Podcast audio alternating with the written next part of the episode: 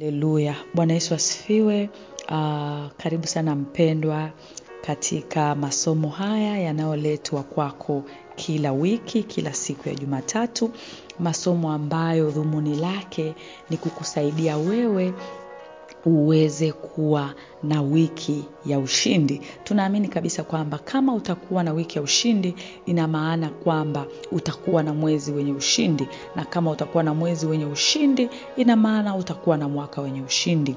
Mungu anataka kukuona ukishinda, kwa sababu unaposhinda wewe uh, ndivyo ambavyo watu wengi watamwamini Mungu wako. Amen. Uh, tunaendelea leo na kitu cha kumi na nne katika mtiririko wa somo letu linalosema vitu vya kufanya ili uweze kufanikiwa kiuchumi. Uh, ninayezungumza nawe ninaitwa Lufurise Mawere ambaye ni personal finance and life coach. Ni kocha wa mambo ya fedha na mambo ya maisha. Kabla sijaendelea mpendwa, ninaomba tuombe. Baba yangu na Mungu wangu wa mbinguni, Baba, katika jina la Yesu Kristo aliye hai, tunashukuru sana kwa ajili ya siku hii ambayo umetupa. Asante kwa kutuingiza katika wiki hii Mungu, kwa neema yako kubwa juu yetu. Wakati huu tunapoenda kujifunza neno lako, tunakuomba Mungu, fungua fahamu zetu, fungua masikio yetu ya rohoni na mwilini, ili tuweze kupokea neno lako Mungu, na neno lako hili Bwana likafanyike baraka katika maisha yetu, likitubadilisha ili tuendelee kufanana na wewe, ili tuweze kuwa vile vitu ambavyo umetukusudia, vile vyombo vya heshima ambavyo Bwana unataka uvitumie. Ni kwa jina la Yesu tunaomba na kushukuru, amen. Haleluya mpendwa. Ah, leo tunalo somo zuri sana, ninaomba usikilize kwa makini na ninaomba usiwe mchoyo. Masomo haya watumie wengine, tumia wengine link, kwa sababu mtu anavyopata link anapata masomo yote. Kwenye ile link ukibonyeza mpendwa, uh, kuna podcast yani audio za masomo yote ya mtiririko wa hili somo. Kwa hiyo ina atapata kuanzia somo la kwanza mpaka kumi na nne. Leo tunaendelea na kitu cha kumi na nne ambacho kinasema fanya kazi kwa bidii na kwa werevu. Ninaomba usisahau hiyo ya mwisho na kwa, waere, na kwa werevu. Mara nyingi tumeso, tumezoea sana kwamba tunaambiwa tu tufanye kazi kwa bidii, tufanye kazi kwa bidii, lakini leo neno la Mungu linakujia kwamba kufanya kazi kwa bidii peke yake haitoshi, inabidi kufanya kazi kwa werevu pia. Basi moja kwa moja ninaomba tusome katika Timotheo wa pili uh, mlango wa pili mstari wa sita na wa saba. Neno la Mungu linasema yampasa mkulima mwenye taabu ya kazi kuwa wa kwanza wa kupata fungu la matunda. Yafahamu sana hayo nisemayo kwa, mwana, kwa maana Bwana atakupa akili katika mambo yote. Naomba uangalie sana hili neno uh, uh, pia unaposoma uh, uh, unapokuja kusoma sasa kwenye Mithali ishirini na mbili mstari wa ishirini na tisa neno la Mungu linasema, je, wamwona mtu mwenye bidii katika kazi zake? Huyo hatasimama mbele ya wafalme, huyo atasimama mbele ya wafalme, hatasimama mbele ya watu wasio na cheo.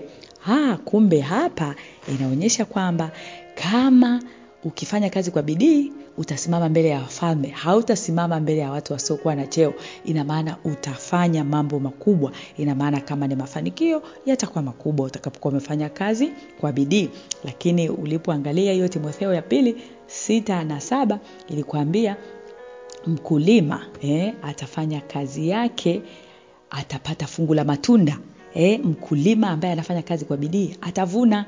Lakini kwenye mstari wa saba inaonyesha kwamba yafahamu sana hayo nisemayo, kwa maana Bwana atakupa akili ya mambo yote. Hapo ndo werevu unapoingia. Bwana ndo atampa akili ya kuweza kufanya hiyo kazi ikaweza kumpa matunda, sio bidii peke yake. Kwa hiyo hilo ndilo ambalo Mungu leo ametaka tulijue. Aa, na Mithali kumi na sita mstari wa tatu inasema mkabidhi Bwana kazi zako na mawazo yako yatathibitika. Huo ndio werevu unapoingia hapo. Unaposoma mistari hapo juu unaona kwamba tunatakiwa kufanya kazi kwa bidii, lakini siyo kwa bidii peke yake, bali na kwa werevu. Kwa Kiingereza inasema work hard and smart. Kwa lazima kuwa smart, mpendwa wangu. Watu wengi wameishia kufanya kazi kwa bidii tu, wamejichosha eh, watu wametoili, wamesota. Kuna watu jamani hawalali, kuna watu hawalagi kuna watu hawatulii kuna watu hawaonekanagi hawana furaha ya maisha. Yaani ni kuanzia januari mpaka disemba ni yuko bize bize bize anatoili anatoili kiasi kwamba hata vile vitu alivyovifanyia kazi kwa kweli haoni furaha yake. Yale matunda wala hayafurahii. Wakati hapa neno wa mungu linatuambia kwamba mkulima inabidi afurahie matunda yake. Mm?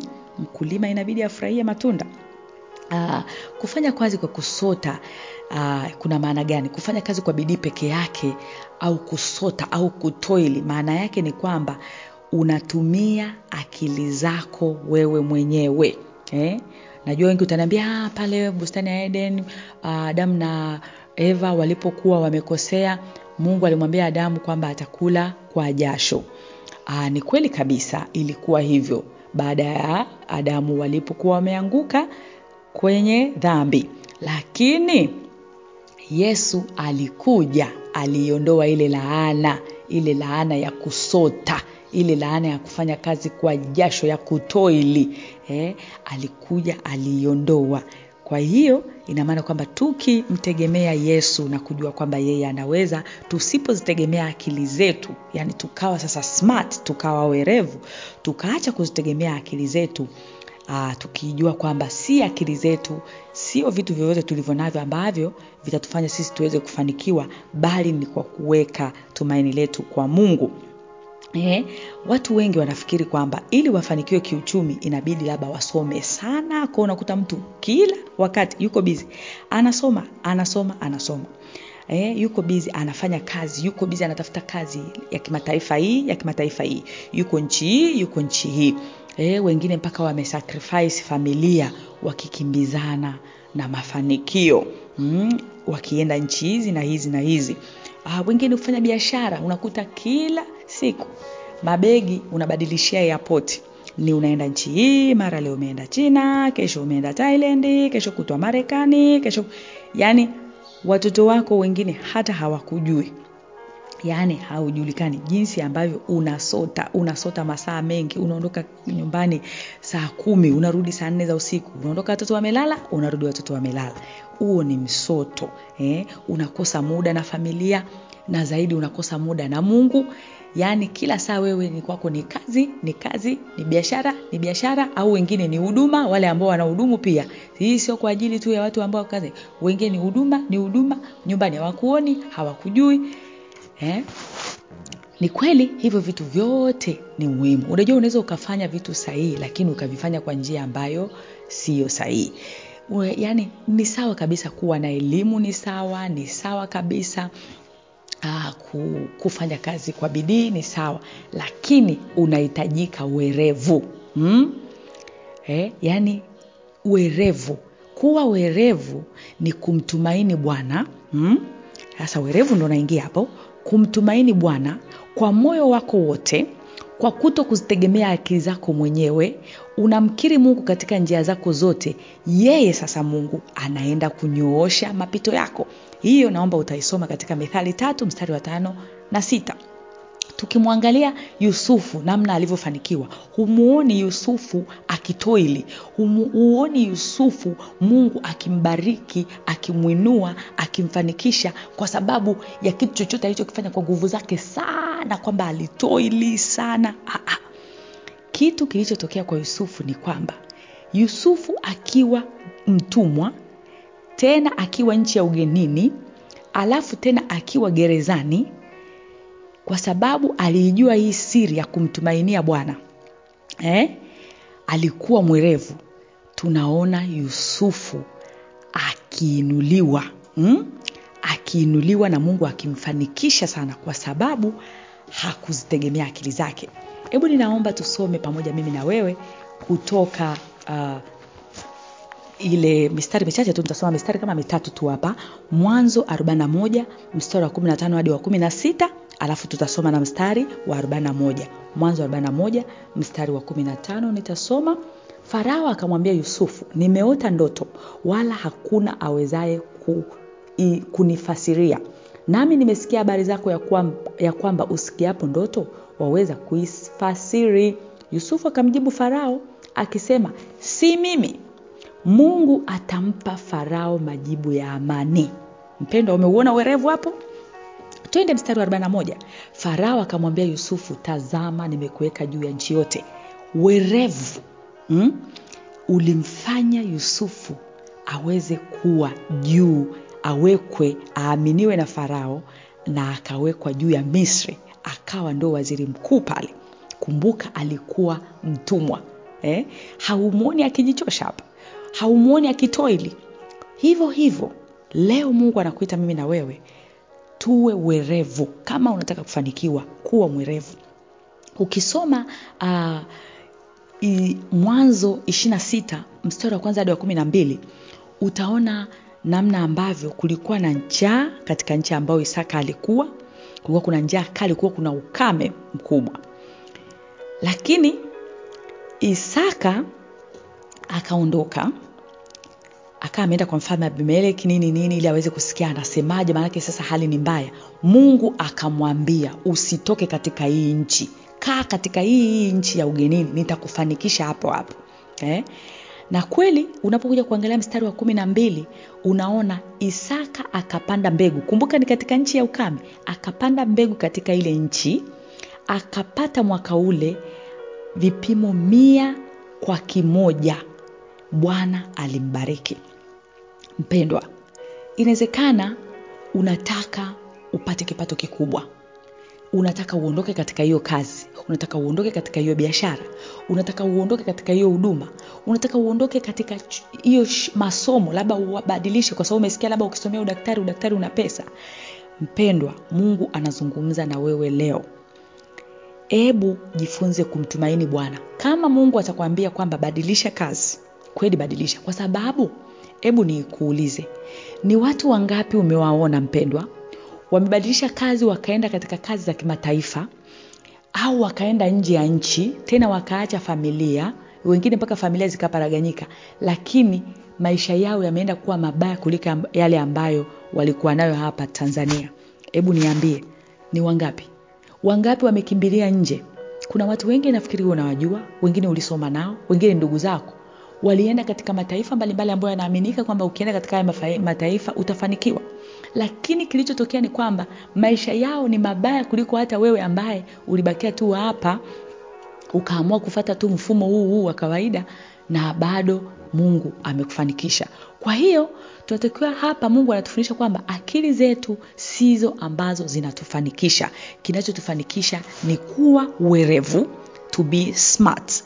Kuwa smart ni kutambua kwamba Mungu ndiye ambaye anaweza kunisaidia, kumkabidhi kila kitu, kumtegemea yeye katika njia za zetu zote.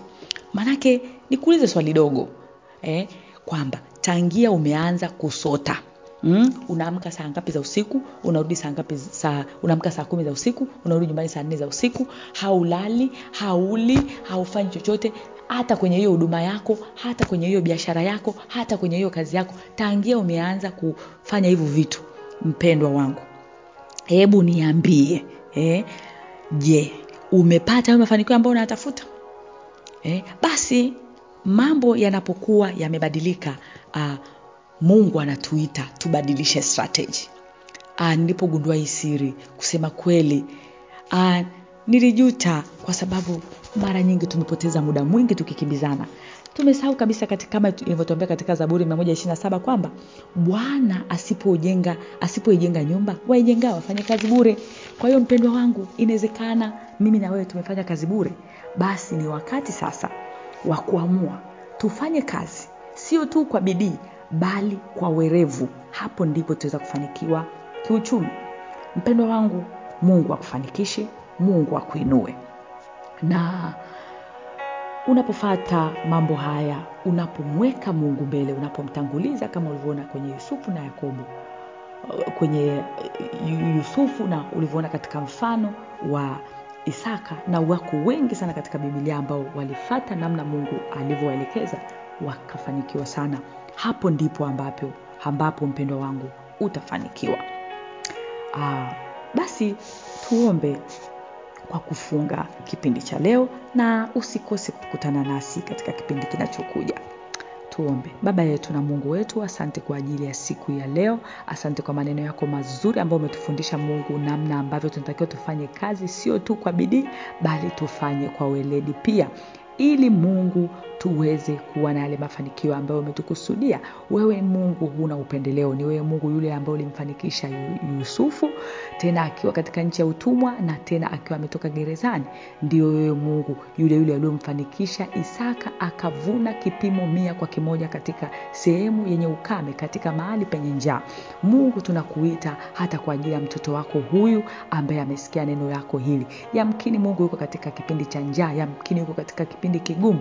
E Bwana, ninaomba msaidie, fungua fahamu zake, fungua akili zake, aweze kuona vile vitu ambavyo umemwandalia, apite katika njia yako wewe, ili aweze kufanikiwa, asizitegemee akili zake. Mungu ukanyooshe mapito yake, Mungu ukamsaidie, asiangaike kuijenga nyumba yake mwenyewe, akuachie wewe ujenge maisha yake.